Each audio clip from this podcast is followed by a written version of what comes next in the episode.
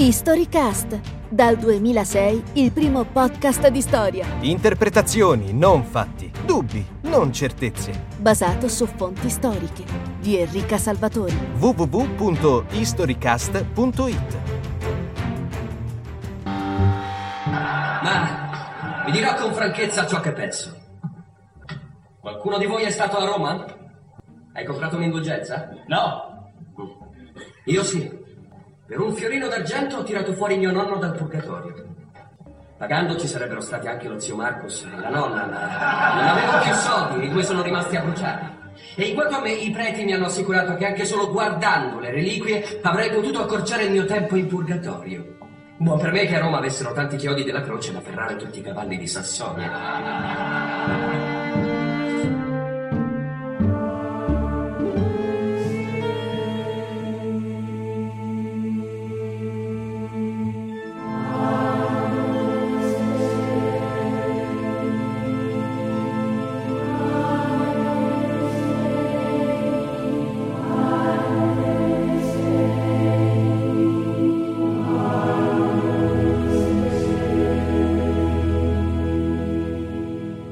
Ritenere che le indulgenze papali siano tanto potenti da poter assolvere un uomo, anche se questi, per un caso impossibile, avesse violato la Madre di Dio, è essere pazzi.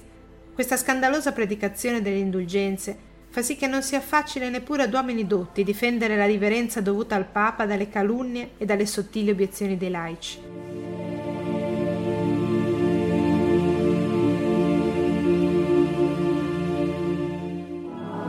Quelle che avete sentito sono alcune delle celeberrime 95 tesi del monaco allora 34enne Martin Lutero, che il 31 ottobre 1517 affisse sulla porta della chiesa del castello di Wittenberg, nell'attuale Länder della Sachsen-Anhalt. Quel gesto è stato letto per molto tempo come la prima increspatura di uno tsunami che investì tutta l'Europa nel corso del Cinquecento e i cui effetti si avvertono ancora oggi. Ma quanto in realtà fu potente quel terremoto e cosa cambiò?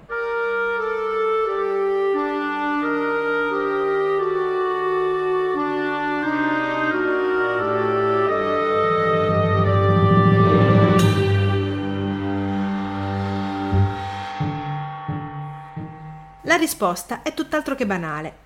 Anche se guardando semplicemente due cartine storiche dell'Europa dell'inizio del Cinquecento e di un secolo dopo, che indichino la relazione tra confine politico e confessione religiosa, il cambiamento salta agli occhi. La copertura cattolica uniforme del Cinquecento si frammenta infatti cento anni dopo in almeno quattro colori. Nella Germania centro-settentrionale, in Danimarca, in Scandinavia e in ampie zone dell'Europa dell'Est si è affermato il luteranesimo. L'Inghilterra è anglicana e buona parte dell'Europa centro-occidentale e della Scozia sono macchiate da ampie isole calviniste. Ma i mutamenti di confine sono il pane quotidiano della storia e una linea sul territorio non muta necessariamente il quotidiano delle persone. Quindi la domanda rimane in piedi.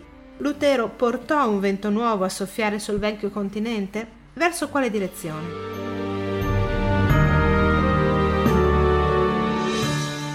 Partiamo dall'inizio universalmente accettato, le tesi. Gesto indubbiamente coraggioso di un monaco agostiniano colto e interiormente tormentato dalla consapevolezza che nessuna azione umana poteva toglierlo dalla condizione di peccatore agli occhi di Dio, men che meno un'indulgenza.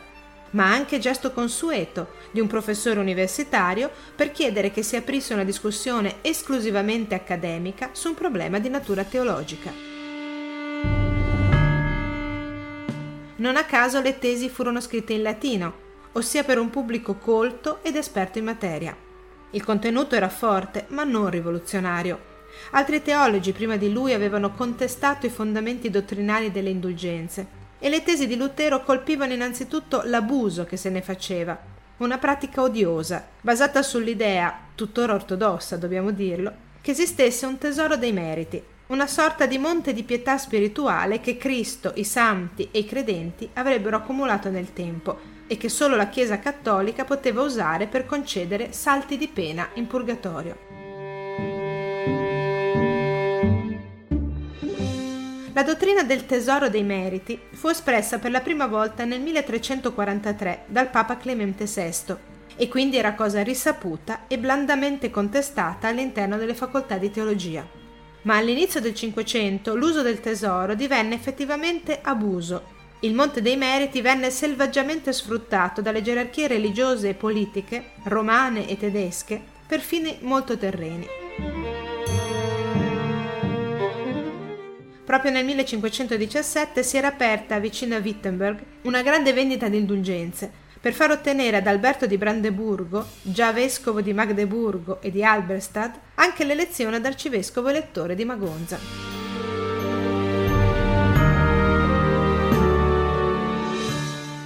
Roma propose ad un Alberto molto indebitato di finanziare la somma con la metà dei proventi ricavati dalla vendita di indulgenze per costruire la Basilica di San Pietro. La vendita, nelle mani del domenicano Johann Tetzel, fece saltare la relazione tra pentimento, confessione e penitenza, sulla carta indispensabile per la dottrina cattolica. Particolarmente scandalose apparvero le indulgenze per i defunti, già inaugurate da Sisto IV nel 1476, ma ormai dilaganti, tanto che, come dice Lutero, subito, come il soldino tentinava nella cassa, l'anima se ne volava via.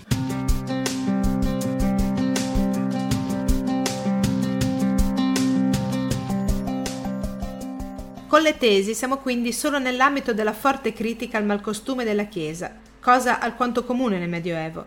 Fin dall'undicesimo secolo, infatti, la Chiesa è stata percorsa da riforme tese a ricondurla agli originari valori cristiani. Tuttavia, nel 1517 le tesi di Lutero caddero come 95 semi su un terreno estremamente fertile e non poterono fare a meno di germogliare, tutte, rigogliosamente. Prima di tutto, mani anonime schiodarono il foglio dai battenti della chiesa, lo tradussero in tedesco e lo diffusero un po' dovunque, grazie alla nuova tecnica stampa di Gutenberg. Quella che poteva rimanere una discussione spinosa, ma ristretta a pochi dotti, diventò in un attimo un livello incendiario, in una Germania che guardava con crescente ostilità ai fiumi di denaro diretti verso Roma tramite decime e indulgenze. Erano condizioni in parte ben chiare a Lutero, che cominciò da allora a scrivere i suoi saggi nella lingua madre. Tra 1517 e 1520 una trentina delle sue pubblicazioni vendettero oltre 300.000 copie, un periodo relativamente tranquillo e prezioso, in cui Lutero elaborò meglio il suo pensiero e un periodo che in certo senso gli regalò la sorte. La morte dell'imperatore e gli intrighi per l'elezione di Carlo V, infatti, distorsero da lui l'attenzione del potere civile e religioso, mentre il terreno locale si faceva sempre più ricettivo nei confronti del suo messaggio. Fu in questo lasso di tempo che maturò l'elaborazione compiuta della nuova teologia, che partendo dalla questione marginale delle indulgenze si proponeva il ripristino del cristianesimo originario.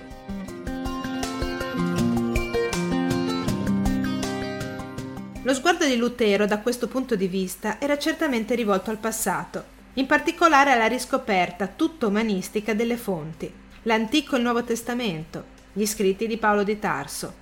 La spinta sorgeva dalla convinzione comune per l'uomo medievale che per avvicinarsi a Dio bisognasse tendere alla perfezione. Ma Lutero percepiva quest'obbligo come un'assurda condanna perpetua, perché nessuna opera, né sacramento, né penitenza avrebbe mai potuto colmare l'abisso tra la santità e la condizione umana. Dalla lettera di Paolo ai Romani, in particolare dalla scoperta che nel Vangelo si rivelava la giustizia di Dio e che il giusto vivrà per fede, Lutero trovò la via d'uscita. Non le opere buone fanno l'uomo giusto agli occhi di Dio, ma la sua fede. Dio considera e perdona i peccatori che credono in Lui.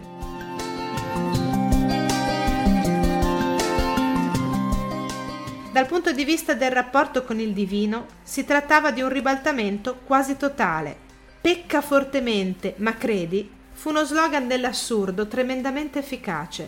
Assurdo perché la logica conseguenza della giustificazione per fede è che se si crede autenticamente non si può agire contro i principi cristiani e quindi non si può peccare. Null'altro quindi poteva dare la salvezza, non la penitenza, non le preghiere, non le donazioni, né i mediatori con l'aureola. La giustizia di Dio non era mercanteggiabile tutta la costruzione salvifica della Chiesa, con le conseguenze economiche e politiche che comportava, venne così messa in discussione dalle fondamenta. La posizione comportava poi alcuni corollari che ebbero non pochi effetti sulla società tedesca, mano a mano che questa aderiva al luteranesimo. Se la fede era al centro della salvezza, i sacramenti perdevano automaticamente ogni capacità salvifica. Dall'ecatombe luterana ne sopravvissero infatti solo due, il battesimo e l'Eucarestia, ma anche questi furono sottoposti a critiche e modifiche dai seguaci e successori del luteranesimo. Il risultato fu che la vita del cristiano non era più scandita da passaggi chiave sottoposti allo stretto controllo delle gerarchie religiose crescita, matrimonio, penitenza, morte. Improvvisamente il cristiano diventava un uomo spiritualmente libero, perché la fede nella parola di Dio lo liberava da ogni costrizione della Chiesa. Se ciò che rendeva cristiani era da un lato il battesimo e dall'altro la fede, cadeva fatalmente la distinzione tra chierici e laici.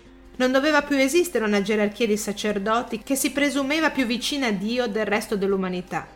Esistevano solo degli interpreti delle scritture, stimati dalla comunità, dei ministri, che però si potevano sposare e avere figli legittimi e che non potevano pretendere privilegi.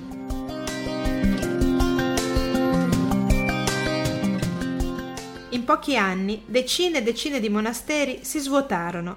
Migliaia di monache, giovani donne, rese prigioniere per comodità economica e convenienza politica, tornarono nel mondo. Una di loro, Caterina Fumbora, parcheggiata in un monastero all'età di cinque anni e monaca dall'adolescenza, fuggì nel 1523 assieme ad altre undici suore, nascoste in un carro di aringhe dal convento cistercense di Nibschen, e sposò Lutero due anni dopo. Al di là delle critiche maligne che piovvero su Lutero per questo sposalizio, ovviamente da parte cattolica, i documenti chiariscono bene che inizialmente il legame fu dettato dal dovere, avendo Lutero trovato marito a tutte le altre monache, eccetto che a Catarina.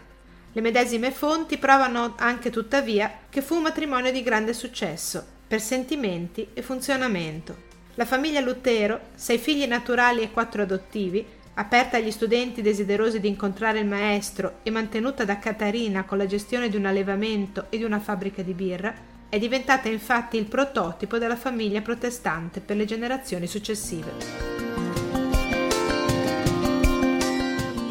La perdita di cinque sacramenti su sette, l'annullamento della distinzione tra chierici e laici, la giustificazione per fede e l'autorità data alla sola scrittura, ossia alla sola Bibbia, erano asserzioni di gran lunga più impegnative di quelle contenute nelle 95 tesi e infatti suscitarono la dovuta reazione.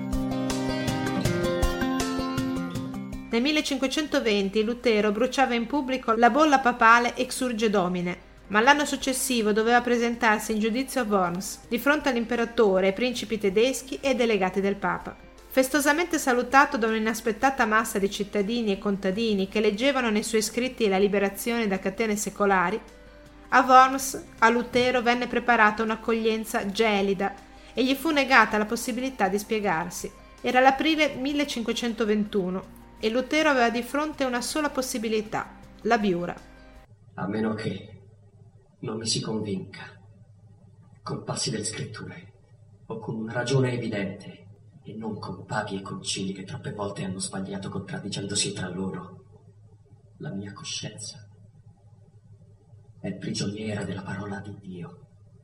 E agire contro la propria coscienza è cosa non priva di pericolo e disonesta. Io non posso e non voglio ritrattare questo soldo.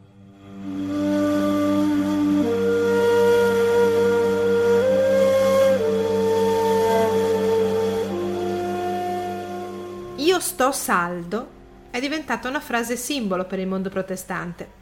Indubbiamente fu un atto di notevole coraggio, che tuttavia, dobbiamo dirlo, altre prima e dopo di lui avevano fatto e fecero, nella maggior parte delle volte con esiti mortali, come ad esempio Janus a Costanza nel 1415 o Giordano Bruno a Roma nel 1600. A Worms la differenza fu in buona parte nell'esito perché Lutero ebbe salva la vita, grazie al salvacondotto imperiale che lo copriva per 22 giorni e grazie alla protezione di Federico il Savio, elettore di Sassonia, che rapì letteralmente Lutero sulla via di ritorno a Wittenberg e lo mise al sicuro nel suo castello di Wartburg. Il successo di Lutero derivò anche dal fatto che non divenne un martire. Ma ad essere sinceri, almeno altri due segni di cambiamento erano presenti a Worms, la folla applaudente e la protezione dei principi. La folla era inaspettata e certo sgradita allo stesso Lutero, che parlava e scriveva per tutti, ma che non aveva mai nemmeno sognato di capitanare una rivolta popolare. Non a caso uno dei suoi scritti più famosi, alla nobiltà cristiana della nazione tedesca, rende chiaro fin dal titolo chi fosse il suo interlocutore privilegiato la classe nobiliare e in particolare il ceto dei principi. Ma a suo malgrado alcuni aspetti peculiari della teologia luterana incontrarono un enorme favore tra la gente comune di città e campagne. La critica verso il costume della Chiesa, certo, ma soprattutto la contestazione dell'autorità in nome di un cristianesimo che rendeva uguali.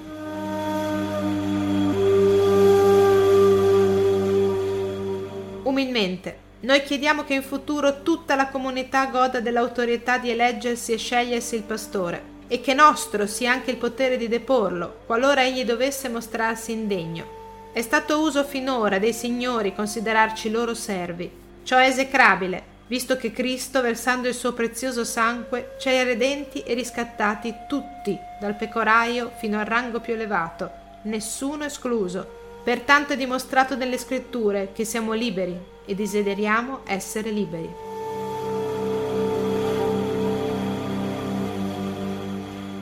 Quelle che avete sentito sono due citazioni tratte dai dodici articoli dei contadini dell'Alta Svevia, elaborati nel 1525 e diffusisi rapidamente in tutte le regioni dell'impero. Un elenco di doglianze e di richieste molto ben strutturato che contribuì ad alimentare la terribile guerra dei contadini, 300.000 insorti per 100.000 morti.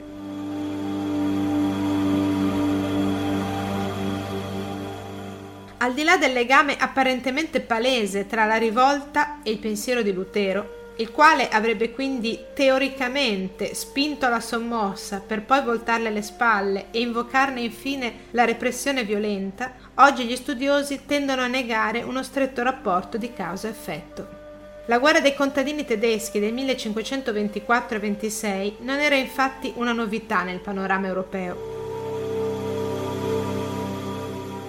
Le sommosse, sia in ambiente rurale che cittadino, il continente le aveva cominciate a vedere fin dalla seconda metà del Trecento, da quando la crisi demografica ed economica aveva inasprito le condizioni dei lavoratori artigiani e dei coloni, e le continuò a vedere per tutta l'età moderna, focolai e intermittenza, in un'Europa sempre più difficile da abitare dalla popolazione rurale. Spesso e volentieri a far scattare le scintille erano proprio i seguaci di un cristianesimo puro e rivisitato, che portava con sé un forte messaggio egualitario, come i Lollardi in Inghilterra o gli Ussiti in Boemia. Ma nella maggior parte dei casi il messaggio cristiano non costituiva che la miccia, accese in un pagliaio di condizioni sociali ed economiche durissime, rese più gravi dalla limitazione delle risorse comunitarie, o dall'aggravio delle tasse, o dall'allargarsi della forbice sociale, o ancora da una diminuzione delle libertà personali, come fu in Germania, il divieto di circolare e di contrarre matrimonio tra servi di signori diversi. In sostanza, se alcuni concetti del luteranesimo diedero motivazione ideologica alla rivolta, questo non era stato né voluto né auspicato da Lutero, anzi, la rivolta era in contrasto evidente con il rispetto e la considerazione che sempre Lutero riservò nei confronti delle autorità civili. In realtà fu il secondo protagonista a costituire il vero motore rivoluzionario della riforma, il ceto dei principi. Come segno della vostra leale fedeltà, Domani dovrete entrare nella cattedrale con la processione del Corpus Domini e pregare ognuno di voi, secondo la dottrina di Roma. Noi non lo faremo, maestà. Voi lo farete. O conoscerete la mia spada. Prima che qualcuno contesti la parola di Dio e pretenda che io rinneghi la mia fede, io mi metto in ginocchio e mi faccio decapitare.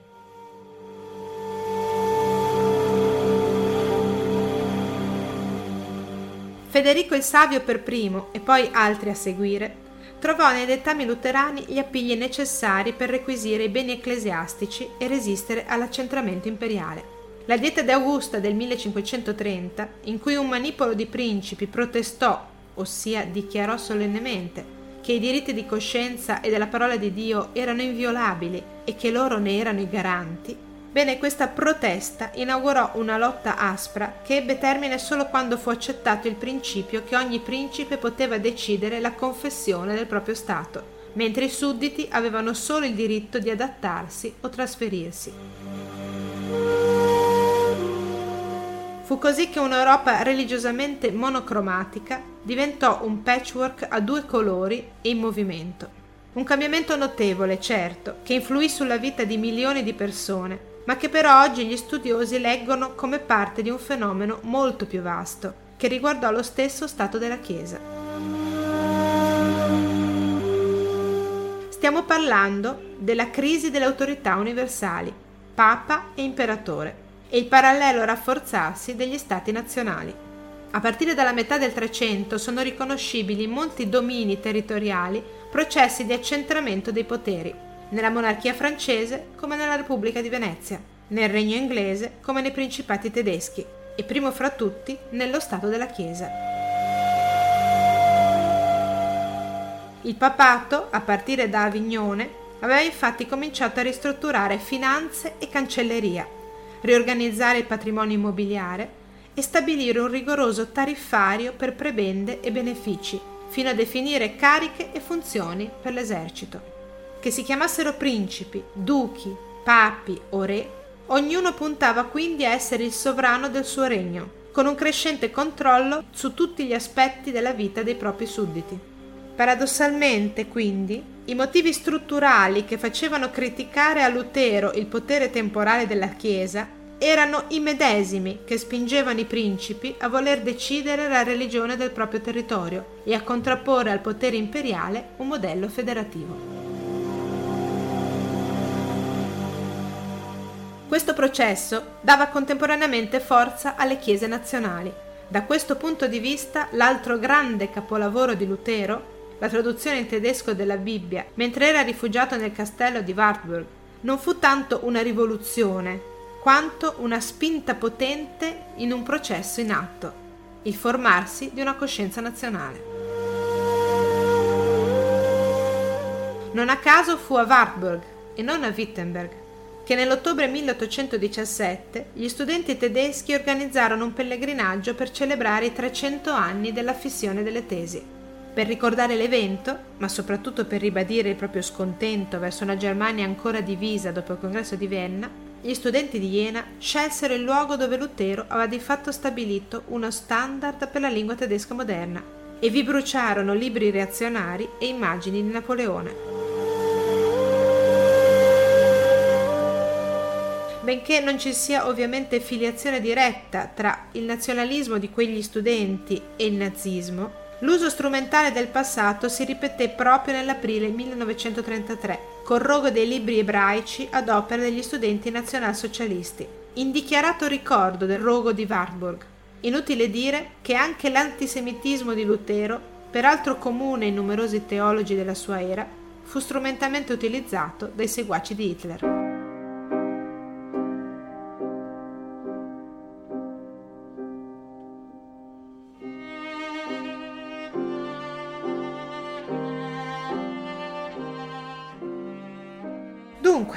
Se la critica alla Chiesa era cosa già vista, ma nuovo e potente era il messaggio della giustificazione per fede. Se la rivolta dei contadini con la riforma ebbe poco a che fare, ma l'appoggio dei principi rientrava in un processo di lungo corso. Se gli scritti e la Bibbia in volgare aprirono l'universo della religione all'uomo comune, ma non gli spezzarono le catene materiali, anzi le rinsaldarono. Insomma, se questo è vero, questa riforma è stata una rivoluzione o no?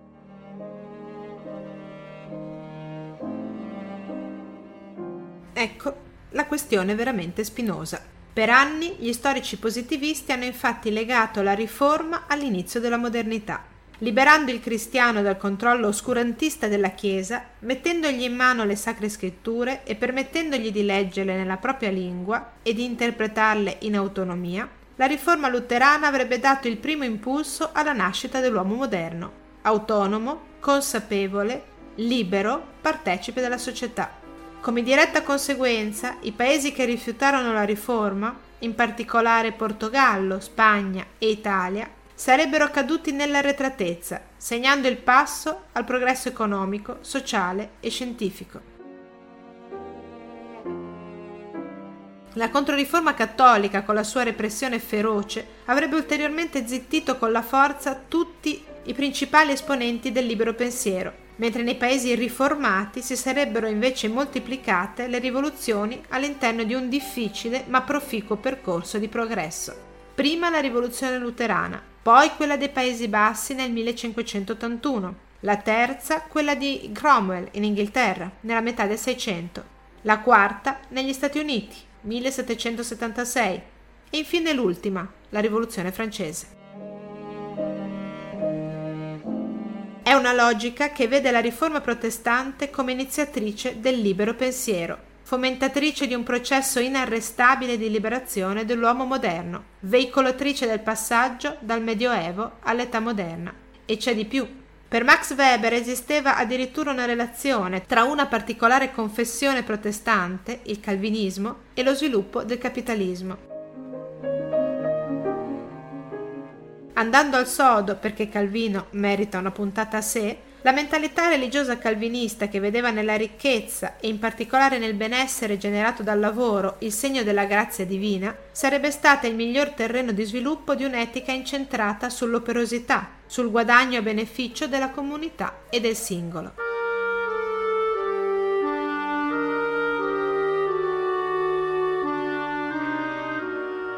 È vero? Come sempre non vi do risposte, solo qualche indizio di ragionamento.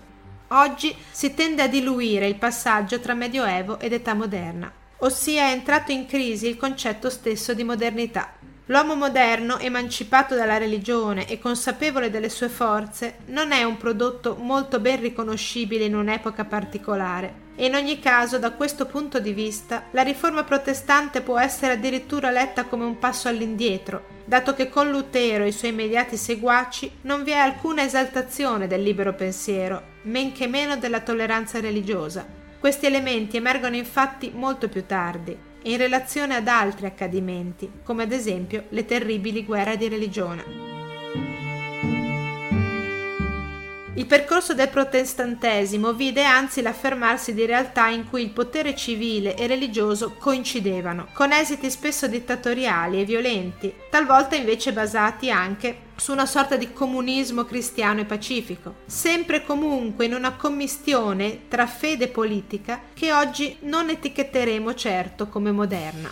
I roghi delle streghe illuminarono i cieli protestanti tanto quanto quelli cattolici. In tutti gli schieramenti si registrò il crescere del controllo dello Stato sui comportamenti del singolo, controllo che la religione, cattolica, protestante, anglicana o calvinista che fosse, contribuì a rafforzare.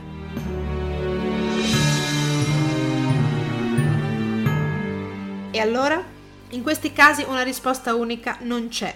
Probabilmente Lutero non riformò l'uomo rendendolo più moderno, ma riformò certamente la vita dell'uomo comune, che si trovò in breve tempo a poter leggere e interpretare le scritture liberamente, a non dover confessare tutti i suoi peccati a persone teoricamente a lui superiori, a pensare che la sua libertà personale era voluta da Dio, anche se questo non lo rese necessariamente più libero, lo obbligò ad abbandonare il proprio villaggio per poter professare la sua fede e lo spinse in una girandola di massacri e guerre spietate in nome del medesimo Dio. Avete ascoltato un episodio di Historycast? www.historycast.it